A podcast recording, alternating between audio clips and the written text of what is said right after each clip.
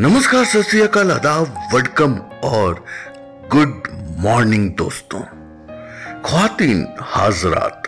आज मैं और मेरा पूरा परिवार दीपावली के शुभ दिन में आपका तहे दिल से अभिनंदन करता है और उम्मीद करता है कि प्रकाश का ये पर्व आप और आपके करीबियों का जीवन खुशियों से प्रकाशित करते हैं।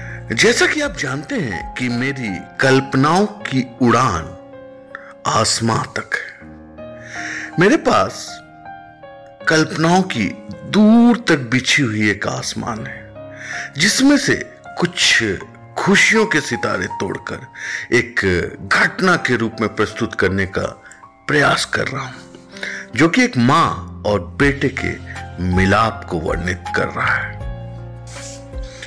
वो बूढ़ी आँखें चश्मों को हाथों से साफ़ करती, फिर आँखों पे चढ़ा, दूर तलक देखने की कोशिश करती।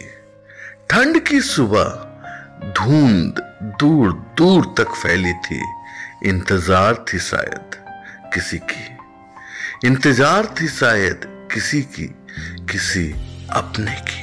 छोटी छोटी दीपें करीने से सजाए हुए रुई की तीलियाँ करंज के तेल में भिंगोए। आज शाम खुद जल उस झोपड़ को रोशनी करने को तैयार बैठी थी। पकवानों की थाली भी खुद उसने अपने कप कपाती बूढ़ी हाथों से सजाए हुए था। वो बूढ़ी आँखें अब भी घर आने वाली राह तक रही थी। तभी दूर एक धुंधली तस्वीर सी एक अक्स दिखती है। वो जो जो पास आ रही थी, इन बूढ़ी आँखों से खुशी के आँसू उनके गालों पे ढलते जा रहे थे। बेटा था शायद। बेटा था शायद, जिसकी वो इंतज़ार कर रही थी। अभी अभी तो सेना में भर्ती हुआ था। देश का प्रहरी बन बॉर्डर पर डटा था। पहली दिवाली थी। माँ से मिलने की उसे भी प्यास थी। जो ही वो करीब आता है, झट झुक कर माँ को प्रणाम करता है।